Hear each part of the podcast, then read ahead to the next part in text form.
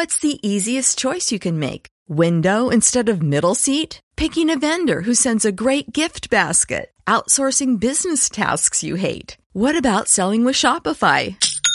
Whether you're selling a little or a lot, Shopify helps you do your thing, however you cha-ching. Shopify is the global commerce platform that helps you sell at every stage of your business. From the launch your online shop stage to the first real life store stage, all the way to the did we just hit a million orders stage. Shopify's there to help you grow. Whether you're selling scented soap or offering outdoor outfits, Shopify helps you sell. Wherever and whatever you're selling, Shopify's got you covered. Sign up for a $1 per month trial period at shopify.com slash try. Go to shopify.com slash try now to grow your business, no matter what stage you're in. Shopify.com slash try.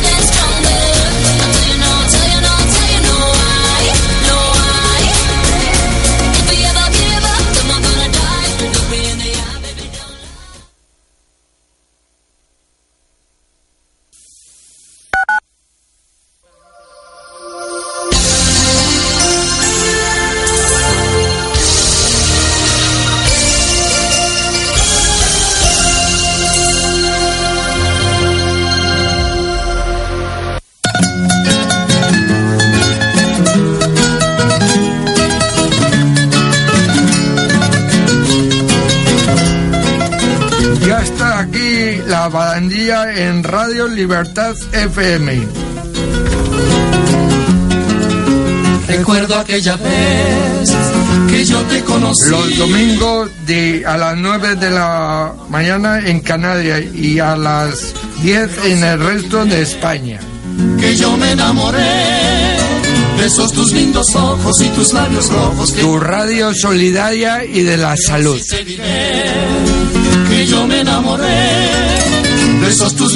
Ojos y tus labios rojos que no olvidaré. Oye esta canción que lleva ¿Te gustaría estar en Canarias? Sol, playas. Ahora, Libertad FM, también en Canarias, en la 94.6 de Radio Cadena, Isla de Tenerife. Libertad FM.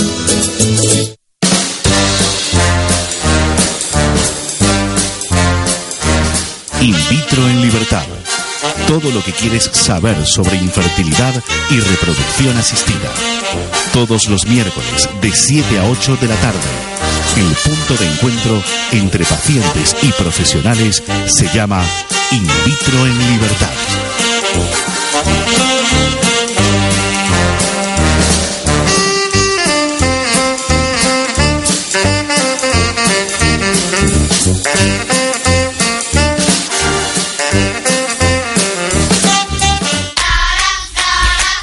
Si esa es la sintonía de efecto escena. Exacto. ¿Y cuándo lo hacen ahora? Los domingos lo tienes de aperitivo. De 1 a 3 de la tarde. Mm, los vermús que me voy a tomar yo ahora oyendo a todos los actores que pasan por efecto escena y escuchando la mejor música. Eso es, los actores y la gente de teatro nos hablarán de su mundo. Y los músicos nos interpretarán sus melodías en directo, como siempre.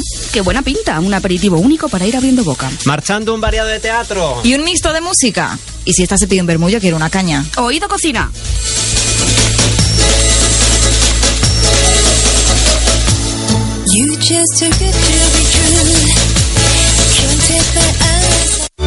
Hola amigos, si no tenéis nada que hacer en la vida, os recomiendo que oigáis La cita con José Luis Benejam. Y si tenéis algo que hacer que sea menos importante que esto, también dejadlo. Es una recomendación de Santiago Segura eh, espontánea. De lunes a viernes, de 8 a 9 de la noche, una hora menos en Canarias. La cita con José Luis Benejam. En Libertad FM.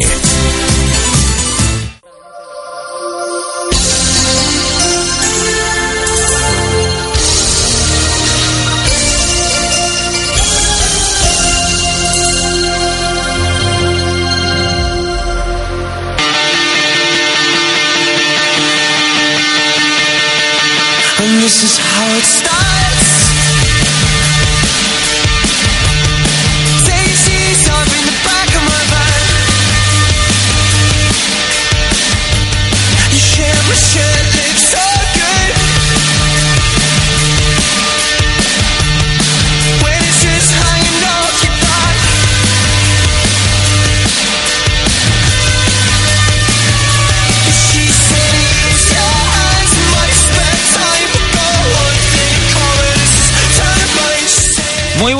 estamos aquí en Ventana Internacional, una semana más.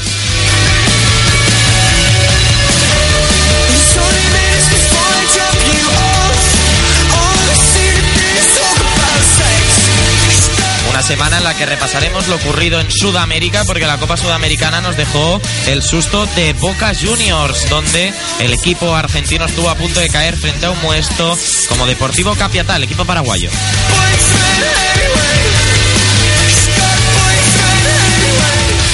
Además hemos preparado un reportaje sobre uno de los equipos más importantes en el continente, o que será uno de los equipos más importantes en el continente europeo. Hablaremos de un chico que dará que hablar a partir de este verano, probablemente en el europeo sub-21 que se celebra en Grecia. En eh, este verano también analizaremos lo que ha ocurrido en la jornada europea, lo que se viene en Francia, lo que se viene en eh, Italia y también hablaremos un poco de la liga norteamericana, de la liga estadounidense, que esta semana entra en una fase ah, clave, por así decirlo.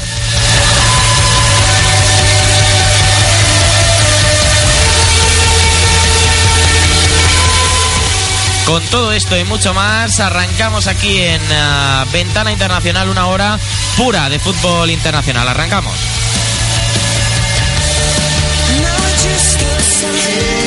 Hey, brother,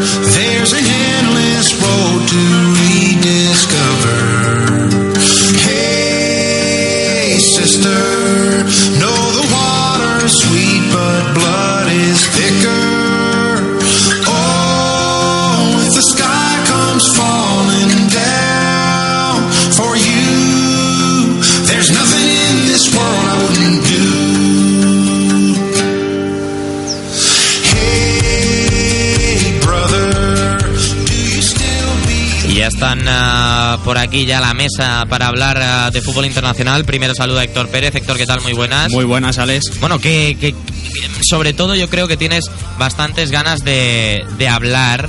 ah, bueno, lo- eso lo hablaremos más tarde. Lo hablaremos de- del chavalín eh, que he dicho en la, en la presentación, pero sobre todo ah, de esa remontada in extremis del Arsenal en la Champions. Sí, remontada que bueno, a priori parecía que iba a ser una derrota.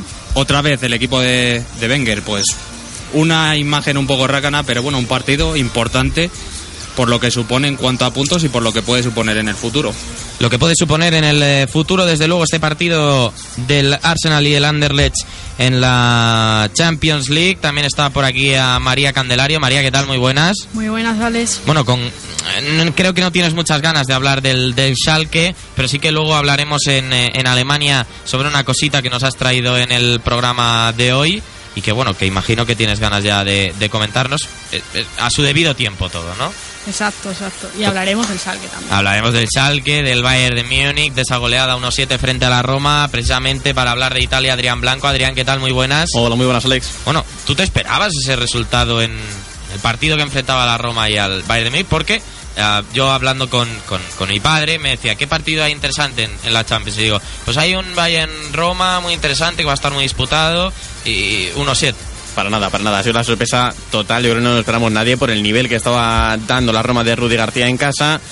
Bueno, dentro y fuera de casa, porque para mí era de lo mejorcito junto con la Juve. Es más, sigo pensando y creo que se puede llevar perfectamente el Scudetto, que se lo puede quitar a la, a Juve de Allegri, pero es que el 1-7 ha sido brutal y les va a costar, yo creo, el poder volver otra vez a la senda de esta victoria. Este fin de semana además se enfrentan contra la Sampdoria y no han tenido suerte en el calendario porque la otra vez que jugaron frente al- con el Manchester City en Champions, luego jugaron contra la Juventus. Es decir, eh, mala suerte en el calendario y creo que les puede pesar este 1-7 que ha sido brutal y sorprendente. Sí, seguro que les eh, pesa y aquí ya a mi izquierda está con nosotros Paco López. Paco, ¿qué tal? Muy buenas. Muy buenas, Alex. Estoy debutando aquí en Ventana Internacional. Ya tocaba, ya tocaba porque am, siempre se han dado circunstancias. Ah, la semana pasada con el partido de Euroliga del, del Real Madrid, que habéis escuchado antes aquí en eh, Libertad FM, que ha ganado el equipo de Pablo Lasso. Y hoy sí que se ha dado la circunstancia de que pudieras estar aquí. Y bueno, hablaremos mucho de Premier League, pero también, sobre todo, de esa Major League Soccer, que como decíamos, entra en una fase crucial. Sí, más que nada vender un poco los playoffs para que de verdad se enganchen, que yo tengo bastante, bastante interés en que la gente vea el nivel real de la liga y unos playoffs que pueden ser históricos, con la retirada ya segura de Donovan y casi seguro de Enrique. Pues sí, la retirada de grandes eh, futbolistas en esta MLS. Y por último, también está con nosotros Alberto Zaragoza. Alberto, ¿qué tal? Muy buenas. Hola, muy buenas, Alex, ¿qué tal? Bueno, ah, sobre todo hablaremos del partido que se jugó ayer en la Copa Sudamericana, en el que Boca Juniors, pues por poquito, no se quedó fuera de la competición. Ah, un partido tremendo que forma ya parte de la memoria colectiva del aficionado al fútbol de América y un Deportivo Capiatá que sin duda yo creo consiguió emocionarnos a todos los que trasnochamos en España, ¿no? Pues sí, nos consiguió emocionar y con todo esto arrancamos aquí en Ventana Internacional.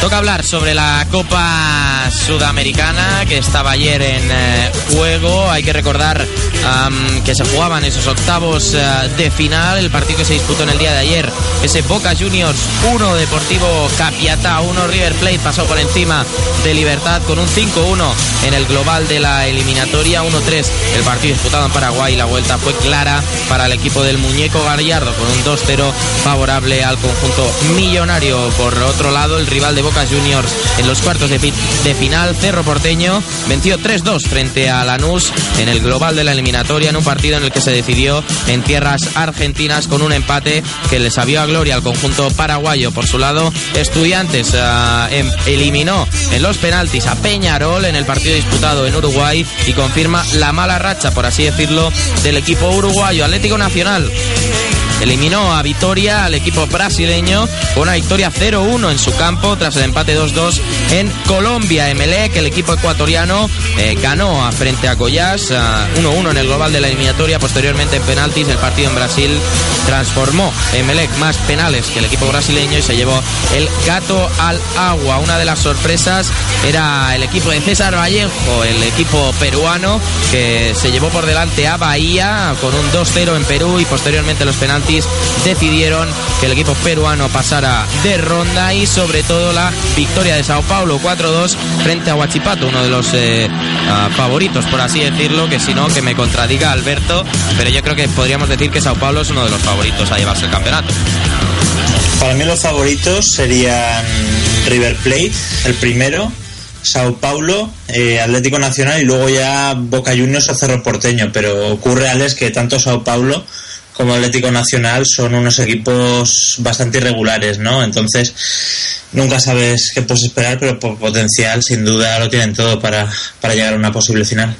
Sí, no, porque además, eh, sobre todo el, el equipo del muñeco Gallardo, que en Argentina están haciendo las cosas eh, muy bien, eh, ganó frente a Libertad en el primer partido en el que hubo problemas con la luz, pero lo hizo además con, eh, con la participación clave de gente joven como Driussi y Simeone, que rompieron el partido por completo.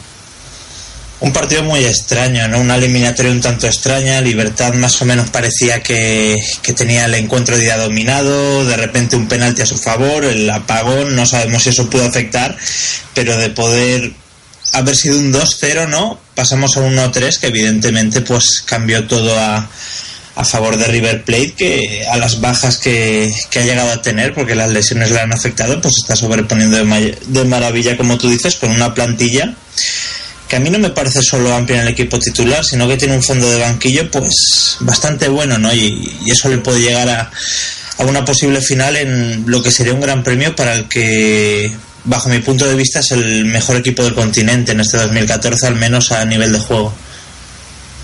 Eh, desde luego, y además eh, la sorpresa en el día de ayer fue ese partido que enfrentaba a Boca Juniors y a, mm, y a Deportivo Capiatá en un terreno de juego en el que las condiciones no eran las mejores, Alberto, pero que desde luego el eh, conjunto del Vasco Arrobarrena finalmente supo responder a lo que se le pedía. La verdad que el Vasco Barrena se está consagrando ya en el juego que lleva como uno de los técnicos más prometedores del continente, ¿verdad? Lo mismo podríamos decir del técnico de Capiatá, eh, Héctor Marecos, también muy joven, pero claro, es otro otro universo, ¿no? Entrenar a Capiatá que entrenar a Boca Juniors. Eh, me gustó Capiatá, vi un equipo que sabía hacer bien las cosas, tenía claro lo que querían y bueno, el bajón físico fue pronunciado y también la, la expulsión de Velázquez, ¿verdad? Que quizá ya decantó un poco la balanza a que el campo pues se les hiciera más pequeño y, y Boca Juniors pues estuviera prácticamente todo el rato en tres cuartos y en su área hasta que llegó llegó el gol de Caleri y, bueno, el resto es historia, ¿verdad? Con un Agustín Orión que, que sobresalió por encima del todo. El susto no se lo quita nadie a Boca, estuvo muy cerca del capiatazo, pero mira, eh, Boca lleva siendo así casi un siglo, Alex. Nunca les puedes dar por muertos, les encanta remontar así. Eh, recuerdo contra Paysandú en 2003 una situación similar contra Cúcuta, perdón, Cúcuta Deportivo en 2007 que también remontó un resultado muy muy adverso así que bueno va en su sangre y, y en Luque porque no se juega en Capiatá porque el estadio es pequeñito eh, pues llega a cuartos contra un cerro porteño que es otra dimensión ¿no? en lo que a Paraguay se refiere que tiene un Oscar Romero enchufadísimo el que decían que era el malo de los gemelos Alex porque el otro está en Corinthians, pues la verdad que está demostrando una evolución absoluta, está jugando muy muy bien. Y vamos a ver a este cerro, tanto con Oscar Romero como contra el chico este de 16 años que no es Odengar, no recibe tantas noticias como el noruego, pero bueno, Sergio Díaz allá está y a nivel profesional poco haciendo poco a poco haciendo sus cosas, así que se presenta una eliminatoria que a priori parece la más atractiva de cuartos, ¿verdad? Desde luego, de momento parece una de las eh, más ah, atractivas. A mí me, me gusta mucho ese, ese Boca Cerro Porteño, un partido que te lleva mucho a otros tiempos ¿no? del, del fútbol sudamericano, pero en definitiva es eh, un partido que, que tiene una, una salsa especial y además si le añades eh, el poder ver a un, ah, a un, eh, a un chico como, como decías, a Díaz con, con 16 años recién cumplidos y que está causando sensación, pues desde luego añade muchísima ah, más emoción. Tras eh, hablar lo ocurrido en la competición sudamericana, en esta Copa Sudamericana que entra ya en sus etapas finales, eh, vamos a entrar a analizar un poco en materia eh, lo que es la liga la liga norteamericana.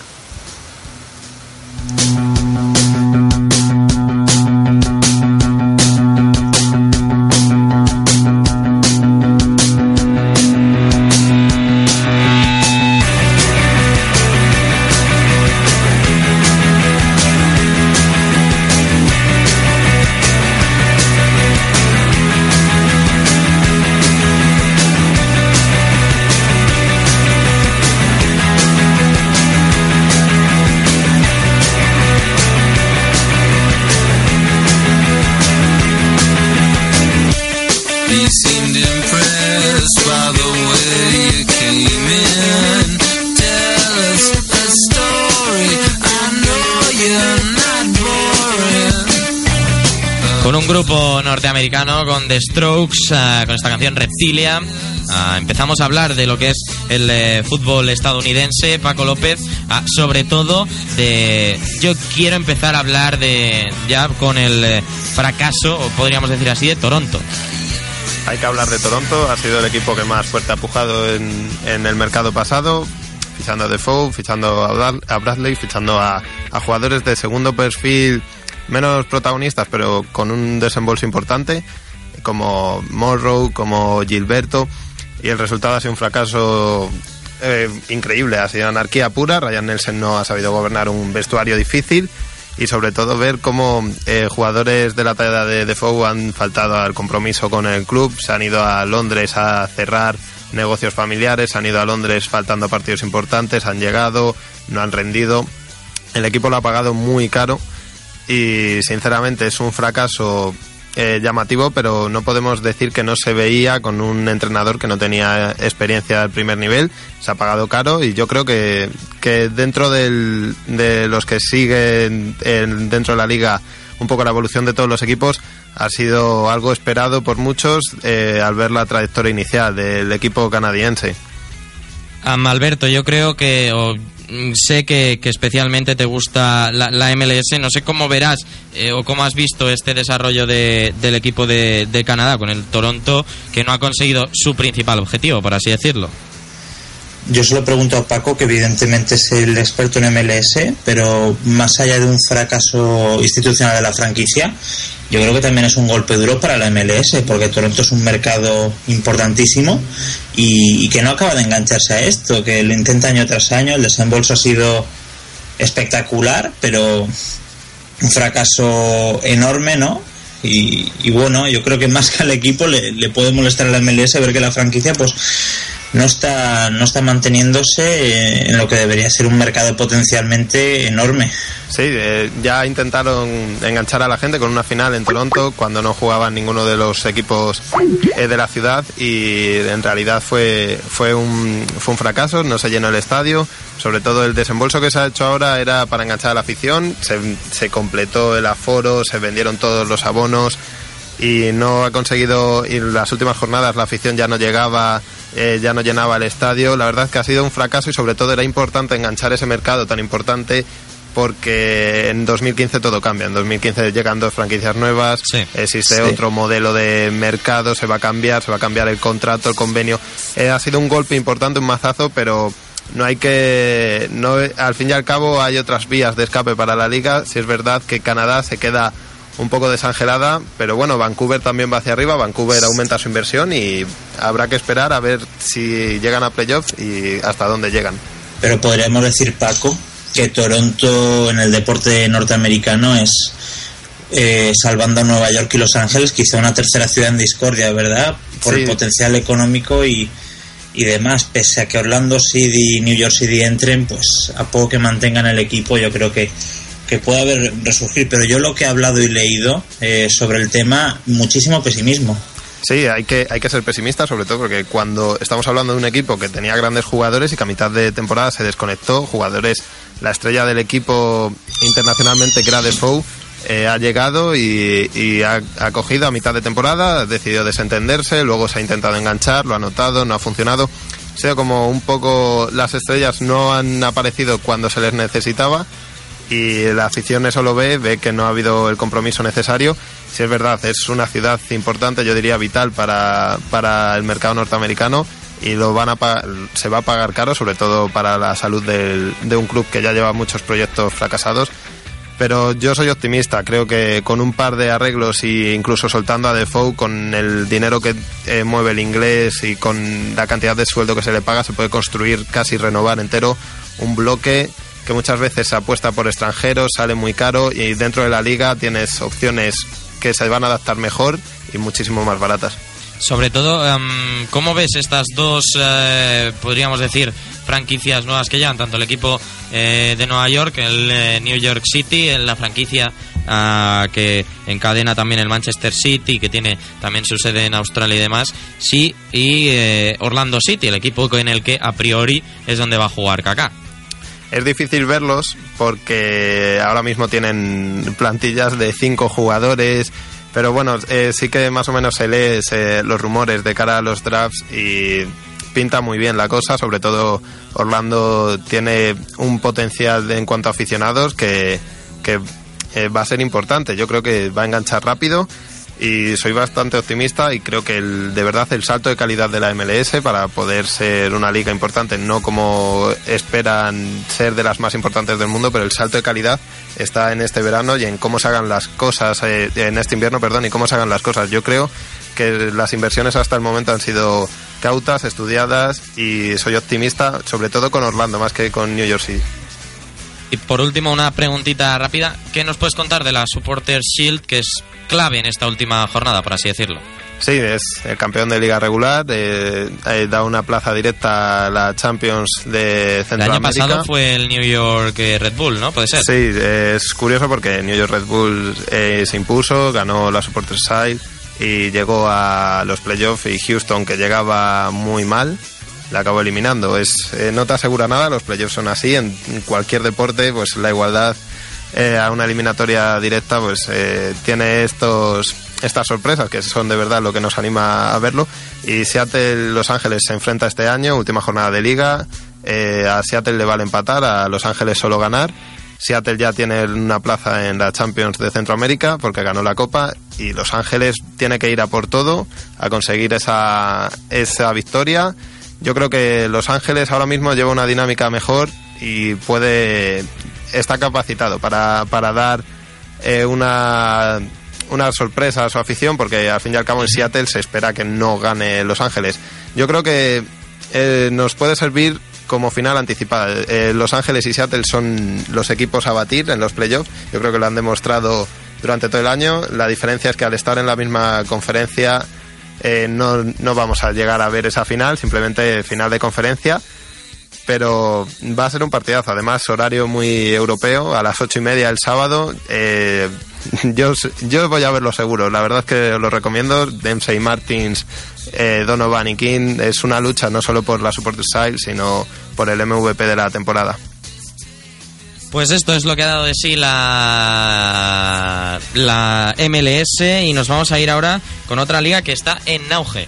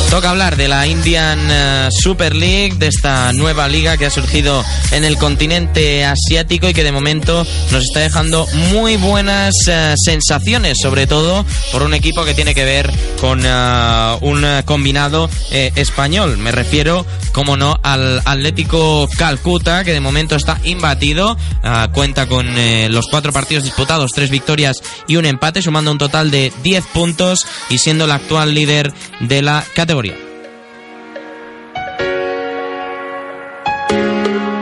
Entre otros nombres en esta liga pues encontrábamos a Capdevila, encontrábamos a Liumber, encontrábamos a Del Piero, encontrábamos a Treceguet, pero el equipo que, por así decirlo, está dominando es el ah, Atlético de Calcuta, que, como decía, de momento está imbatido y tiene pinta de que podría ser uno de los eh, campeones en esta nueva Indian eh, Super League. Y para hablar de ello ya está con nosotros eh, Arnal Giver, futbolista del Atlético de Calcuta. Arnal, ¿qué tal? Muy buenas.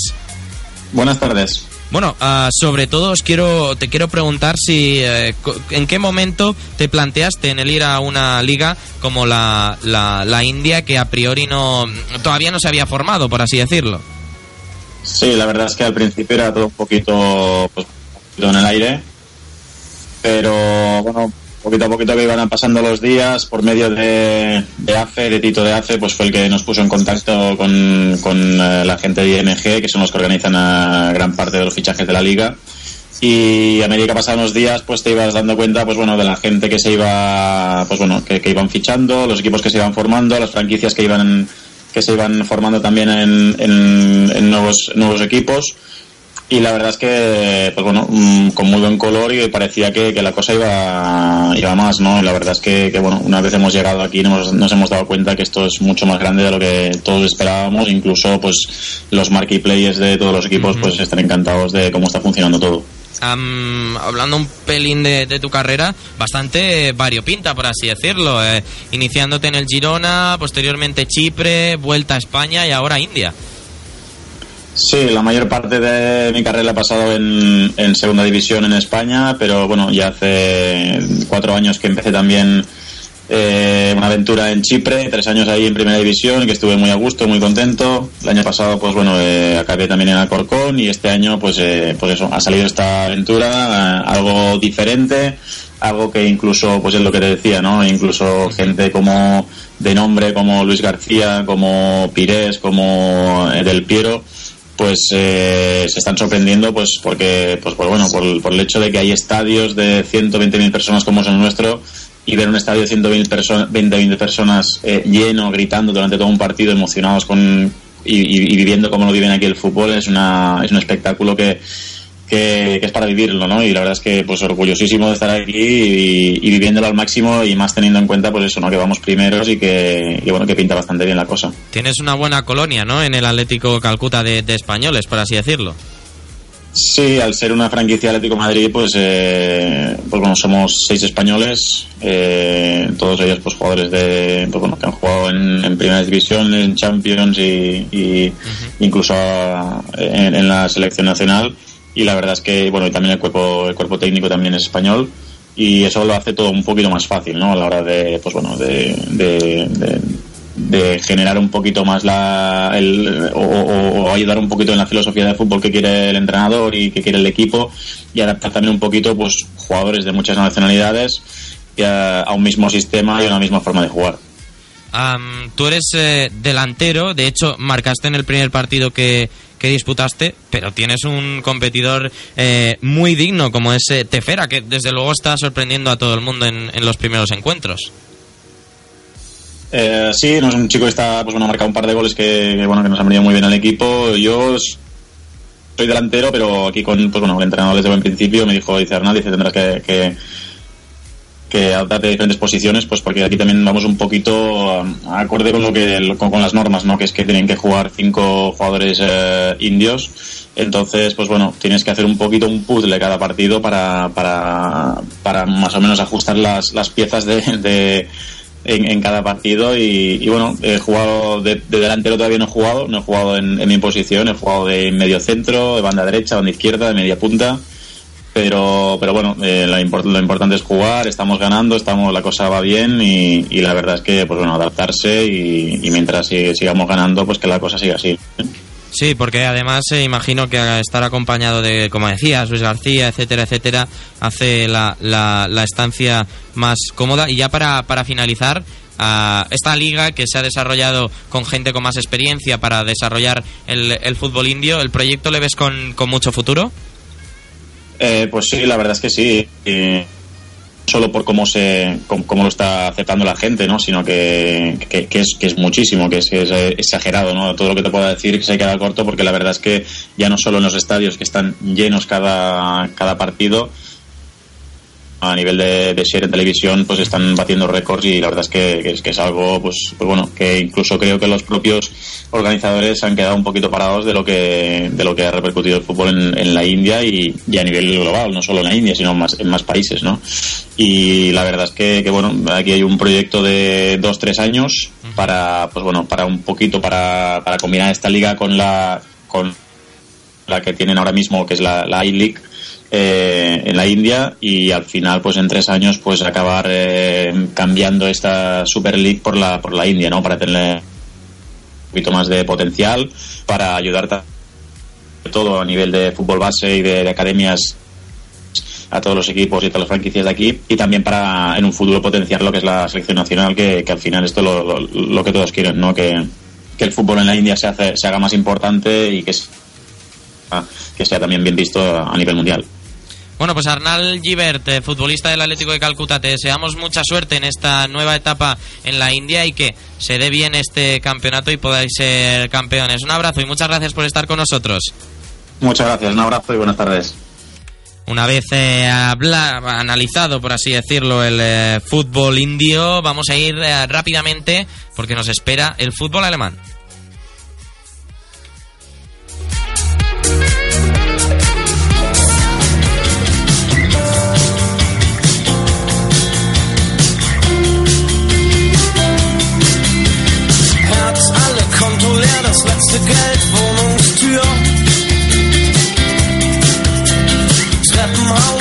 Treppenhaus, Straßenlicht verloren gehen, bleich im Gesicht. Ein letzter Gruß von der Theke an das Leben, das du kanntest.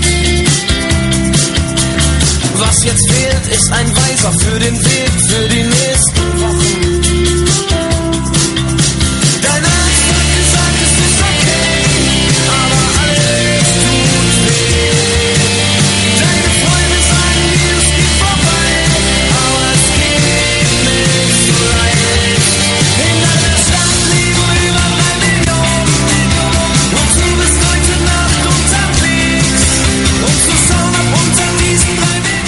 Toca hablar sobre el eh, fútbol alemán, eh, toca hablar sobre un equipo, María, que dará mucho que hablar. Adelante.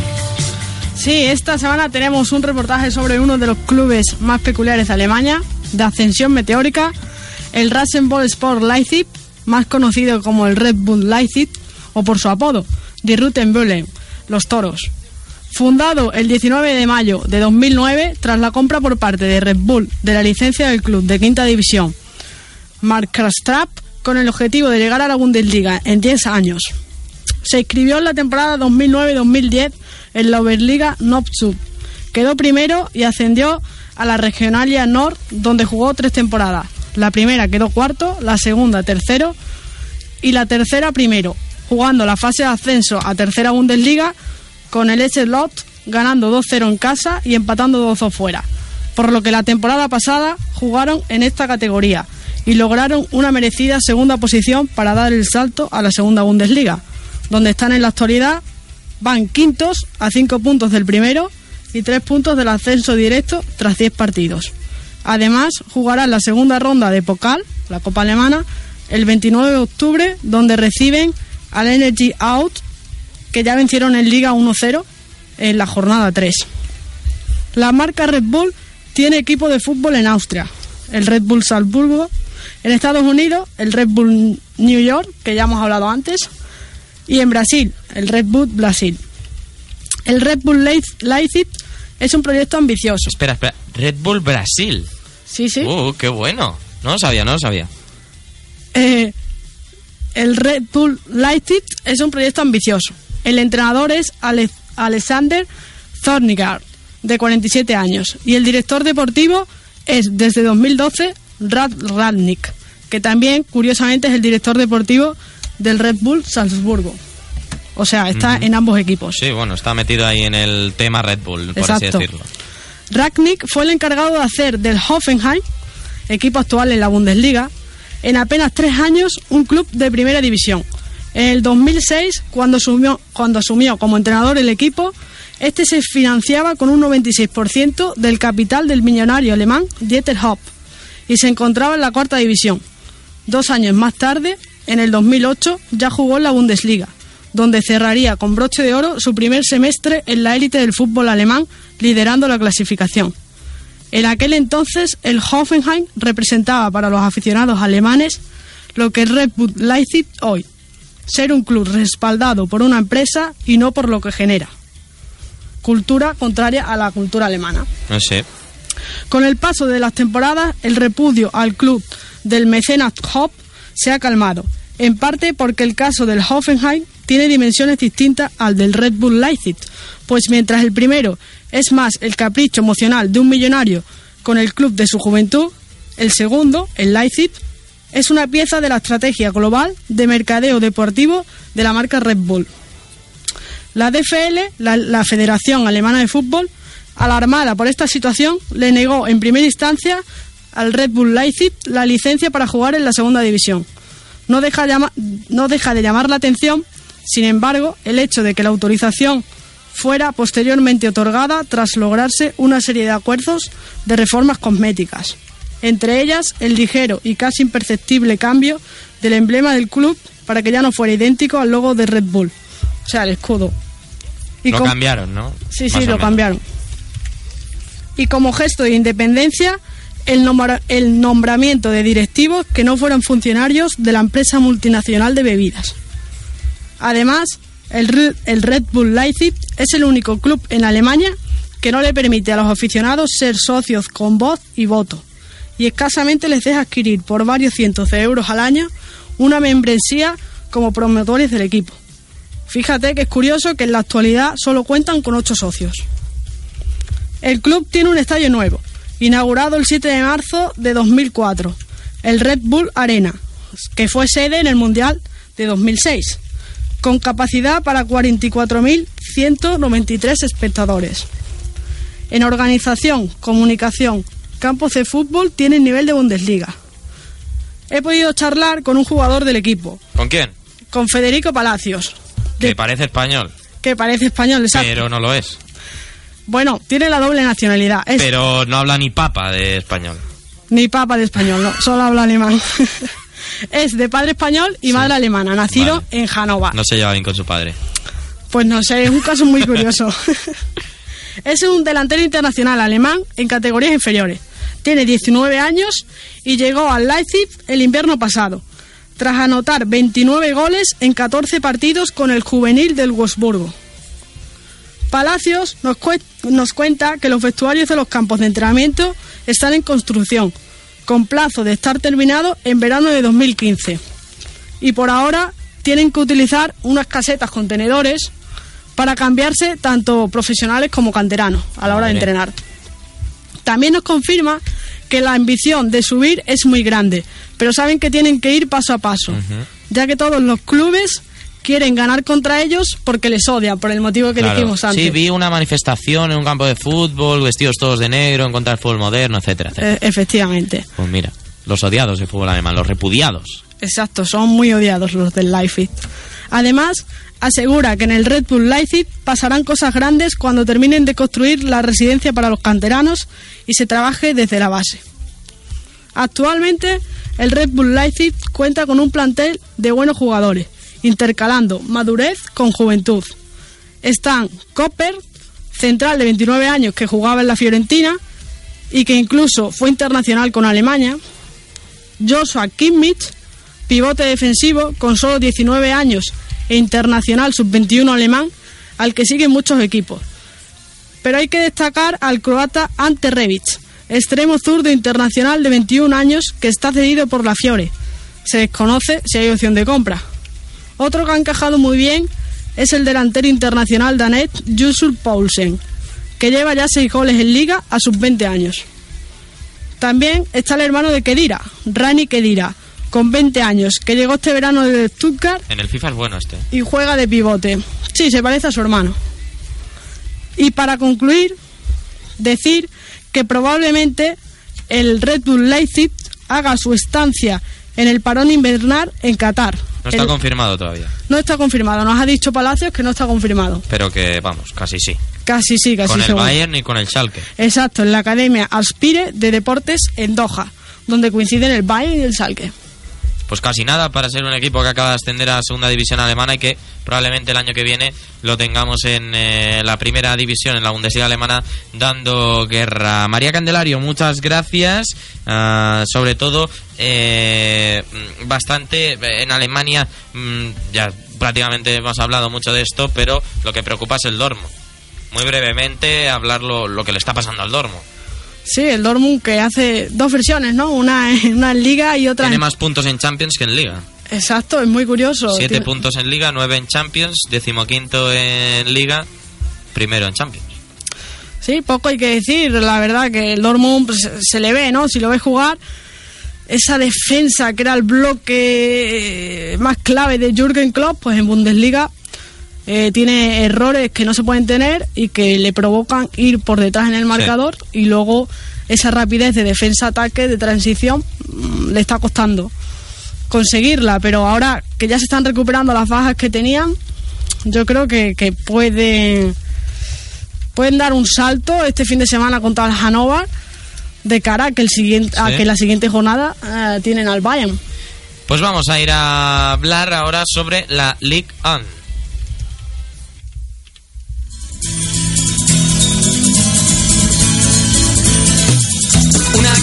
De París no es tan solo todo lo que allí perdí. Una apuesta al corazón. Nunca juegues si solo queda ahora Es con sarna esta canción. Es que no, no encontraba, ah, lo digo a todos los oyentes, no encontraba la canción que tengo yo para, para, la, para la Liga Francesa. Y pues se llama de un grupo que se llama París. ah, y me ha parecido esta canción y me ha parecido muy adecuada para que suene. se llevó la paga, el vino y el placer. Y en mi vieja habitación hay cortinas para que no entre el sol. No entre. Y ya está con nosotros, ah, como siempre, para hablar del fútbol francés, Jaime Bonail. Jaime, ¿qué tal? Muy buenas. Muy buenas, Alex. Sí, jornada 11 de la Liga en la que se van a vivir unos apasionantes duelos en la parte alta de la tabla. Entre los más destacados, obviamente, son los que enfrentan al OM frente al Lyon en, en Gerland y ese PSG Burdeos en el Parque de los Príncipes. Un PSG, el un conjunto de, Logan Blanc que, que ahora mismo, pues bueno, es eh, otro del que podíamos esperar. En la Liga de Campeones fue el único ¿no? que, consiguió vencer, 0-1 eso sí sufriendo ante el Apoel. Eh, destacar la baja de Cavani por sanción tras esa doble amonestación en el partido frente al Lens, primera amarilla por el gesto hacia los aficionados del Lens, ese rifle ¿no? apuntando a los aficionados del, del otro conjunto y luego también tras eh, pedir explicaciones al árbitro que, que le agarró de la, del brazo y no, no pudo pues más que menos el colegiado que, que expulsarle, ¿no? Eso, eso está puesto en los reglamentos, por lo tanto, la Comisión de Disciplina solo ha decidido sancionarle con, con un partido. También el PSG obviamente ha hecho un poquito de, han forzado la situación para que el, eh, la roja pues se le sea quitada. Han conseguido únicamente solo un partido y lo que han conseguido también es que Nicolás Gainville, que es el colegiado que arbitró ese encuentro, pues eh, no pite esta semana en la, en la Lican. Se enfrentan entre un, ante un Burdeos que viene de más a menos, viene cosechando empates ante rivales, empates y derrotas, ¿no? Ante rivales eh, de una menor entidad, por lo tanto espero un duelo bastante igualado. Bien es cierto que el el PSG, aparte de no contar con Cavani, tampoco va a contar con Ibrahimovic eh, por esa fascitis plantar de la que se especula que puede llevarle al quirófano. Eh, recuperan a otros como Lavechi, como Thiago Silva, que bueno, a pesar del fallecimiento de su padre, va a ser de la, de la partida y se espera ¿no? que entre ya Jean-Christophe Baebe, que es el canterano del PSG en el 11 inicial. También va a jugar con canteranos el Burdeos ante las numerosas bajas también que tiene el conjunto de Willy Sañol. pero se espera un partido bastante, bastante vibrante en el Parque de los Príncipes. El otro partido de esta jornada es el Lyon Olympique de Marsella, en Gerland, un territorio que se le da no muy allá al conjunto de Marcelo Bielsa. Únicamente ha ganado seis veces de los 44 enfrentamientos que ha tenido en las tierras del Ródano y aquí se va a ver qué posibilidades tiene el Marsella de conseguir el título. Bien es cierto que ha ganado a equipos de, de una menor entidad, no se ha enfrentado todavía a los grandes y queda ver de qué son capaces ante equipos duros de roer. El Lyon viene de, golear 5-1 al Montpellier, lleva una racha tremenda también. Gurkuf parece que ha resucitado de sus cenizas, por lo tanto hay que ver qué puede hacer este, este Olympique de Marsella en un terreno muy pero que muy complicado. Veremos también ese duelo entre la Cassette y Gignac, que ahora mismo es de lo mejorcito de, de arriba ¿no? en el panorama del fútbol francés y en la, y en la selección francesa. También hay otros encuentros y otras noticias en, en Francia. Se ha hablado mucho ¿no? del partido entre el Niza y el, y el Bastia del pasado fin de semana, pues ya hay sanciones. Una de ellas es cerrar la tribuna Popular Sud de, de la Rivier de, Niza. La van a cerrar dos, dos encuentros momentáneamente a, a expensas de lo que diga finalmente la LFP. Y bueno, es una situación bastante complicada, ¿no? También el fútbol francés está ahora mismo eh, sumido en un en, en temas que no, no, no son más que, que extradeportivos, ¿no? Sobre todo por el, los temas de, de los aficionados que siempre mm, llevan los Sí. problemas allá donde va. El Lille ha tenido problemas esta semana en, eh, contra el Everton. Sí, eh, el Niza también en, en Milán porque han ido a a buscar a los aficionados del San Etienne. En definitiva, eh, estamos viendo una situación bastante convulsa en torno a lo que se refiere a los temas extradeportivos. La, eh, al fin y al cabo, Francia, pues bueno, es eh, un país que se toma las leyes a rajatabla, que todo lo cumple y de momento, pues eh, se están deteniendo a las personas que eh, hacen estos eh, boicots al, al fútbol y de momento pues parece ser que, que funciona. Eh, otros encuentros, como digo, pues Bastia Mónaco, veremos a ver el Mónaco que puede hacer en, en Furiani, Derby Mediterráneo, el Mónaco que viene de empatar 0-0 ante el Benfica, está ofreciendo buen fútbol, parece ser que ya Jardín ha dado con la, con la tecla. Eh, y bueno, y por mm, destacar algo, algo más, quizás ese Saint-Étienne Metz, un Saint-Étienne que, que tras otro empate a cero, que lleva tres empates a cero seguidos en la en la Europa League, pues quiere lavar un poco esa imagen que da en Europa en, en Liga. Esta vez le toca recibir al Metz en su estadio y veremos a ver qué puede hacer el conjunto de Galtier esta vez. De momento, pues nada más en esta liga que como siempre nos va a ofrecer un bonito espectáculo. Un abrazo, Alex. Muy buenas, Alex. Sí, jornada 11 de... Un abrazo, Jaime, y a, tras analizar a lo que ha sido esta jornada en, eh, o lo que será esta jornada en eh, Francia, nos vamos directamente a lo que será la jornada en el fútbol inglés.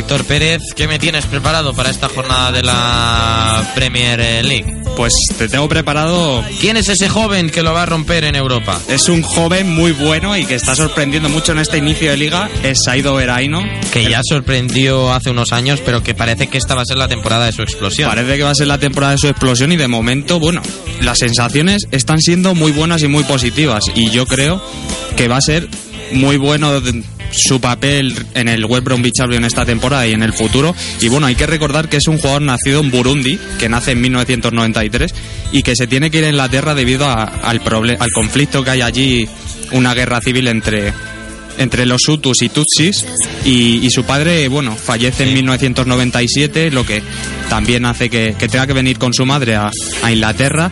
Y bueno, no lo tiene nada fácil para llegar a Inglaterra porque en cuanto llega le, le someten a una prueba de maternidad para saber si su madre, que vive en Birmingham, es, es su madre real y una vez la supera, pues bueno, consigue consigue llegar a Inglaterra, se instala aquí y, y el fútbol podemos decir que es lo que hace que se integre en la sociedad, lo que hace que aprenda el idioma y sobre todo lo que hace que crezca como futbolista, como persona y, y esté pues dando los frutos hoy en día en las categorías inferiores de Inglaterra y en el West Bromwich Albion. Y Sobre todo en las categorías Sí. inferiores de Inglaterra donde más se le pide. Sí, sí, bueno, porque ya sabemos que Inglaterra es un país donde los delanteros durante un tiempo han, han estado de forma escasa, pero bueno, es el máximo goleador de la sub-21, ha marcado 10 goles en 13, 13 encuentros que ha disputado con, en esta categoría y, sobre todo es pues lo que está haciendo. El fin de semana hizo un partidazo ante el Manchester United y es el típico delantero inglés que no es muy alto, pero que se mueve en muchos aspectos y bueno, eh, él mismo dijo en una entrevista para Telegraph que, que sus ídolos o sus referencias son Drogba, Eto'o y Defoe. Sí, describe un poco lo que, lo que es, ¿no? Yo creo que es más parecido quizás a Drogba. A mí me recuerda un poco... Es un poco insulto, ¿no? le, Para- fal- le para falta la altura, no es un jugador muy alto, pero es móvil. Drogba es un jugador móvil, respe- Sí, sí, es aunque, móvil, es aunque, móvil. aunque, es, aunque es muy alto. Se ríe, se ríe Paco, ¿eh? Se ríe Paco López, no, no, No, me, no, no, no me río por lo de Drogba, sino por su referente de Fou. Sí, yo- hay muchos delanteros No sé, en. Inglaterra que, que tienen a Defoe por referente. ¿eh? Bueno, cada uno tiene Sí, referente sí. lo que lo que considere oportuno. Y, y yo creo, bueno, pues esta temporada que, que está sembrando muy buen, cosas muy positivas y yo creo que, que la llegada de, de Irvine al, al West Bromwich Albion ha sido positivo para él. Steve Clark fue, fue importante, él mismo lo dice en esa entrevista que le hace Telegraph y yo creo que con Pepe Mel hay, hay un pequeño corte en su carrera porque pierde la confianza. El, el entrenador español tampoco tiene confianza del todo en él y, y hay que verle esta temporada que lleva seis goles en ocho partidos, ya ha superado su, su mejor marca de la temporada pasada. Y es que, bueno, es un jugador prematuro pero que muestra una madurez y una ambición muy buena. Pues eh, tras hablar eh, de esto hay que recordar que estaremos aquí, eh, aquí prácticamente estaremos los que estaremos el domingo a las 5 de la tarde con ese partidazo eh, a las eh, 5 de la tarde, como decía el domingo, ese Manchester United-Chelsea, narrará a Adrián eh, Blanco, estaré yo en, en las labores de presentación, estará también Paco López como comentarista y también Héctor eh, Pérez con, con lo que se dé en ese partido. Tras hablar de lo que ha ocurrido en Inglaterra, nos vamos a ir eh, rápidamente para hablar un poquito del fútbol italiano.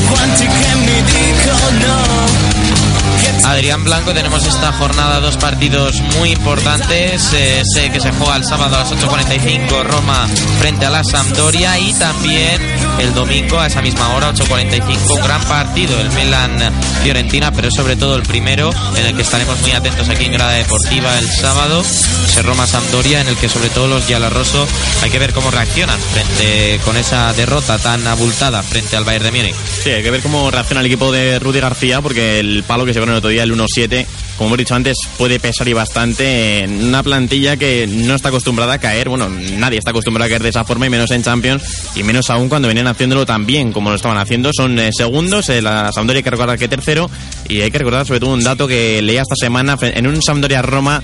Eh, año 93, eh, ha, ha llovido ya desde entonces, en Copa debutó Totti eh, como titular eh, con la Roma, así que como titular, eh, antes ya lo había hecho, pero como titular en 93 en Copa fue titular frente a la Sampdoria y bueno, comentar del partido, yo creo, personalmente creo que la Roma no se debería de dejar puntos como lo está haciendo en Italia, es decir, en la Serie estaba gobernando, creo que va a ser aspirante al título junto con la Juve, pero la Sampdoria viene haciéndolo muy bien, viene jugando muy bien con Manolo Gaviadini en ataque, que es el máximo goleador del equipo, también está bien por atrás eh, Obian, así que creo que, bueno, la Sampdoria no la considero como favorita para el partido porque yo creo que lo de la Roma ha sido un traspiés, pero se va a poder eh, rehacer y va a poder eh, volver otra vez a gobernar, a gobernar como está haciendo en Italia. Un titular para ese partido entre el Milan y la Fiore. Pues un titular es complicado. eh, el Algo renacer, breve, el renacer, el renacer de nuevo de la Roma de la mano de Totti, porque creo que va a volver a ser titular. Todavía le quitó en el minuto 45, creo, para quitarle de en medio, para que no en su currículum no esté que se llevó 7 y solo se llevó 5 del Bayern. Y rápidamente se nos da tiempo, Alex, con ese partido del Milán. Eh, bueno, el domingo 9 menos cuarto, Milán-Fiorentina. Eh, un partido en el que un partido en el que creo que volverá otra vez eh, Jeremy Menez a ser titular por delante de Fernando Torres, en el que un máximo goleador de Italia va a ser en ataque lo más destacado del Milán, que vuelve de, de Jong después de la sanción, y una Fiorentina que, bueno, como recordemos, sin Mario Gómez y sin Rossi, que va a tener que vivir del gol de Matías Fernández y Babacar, que eso lo dice todo. Y nosotros que nos vamos a ir ya.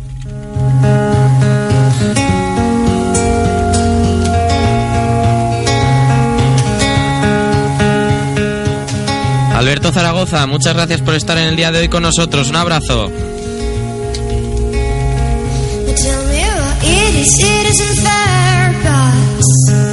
Un abrazo, Alberto. Bueno, se nos ha ido Alberto Zaragoza. Nosotros Un abrazo, nos un vamos ya. el equipo de Ventana Internacional.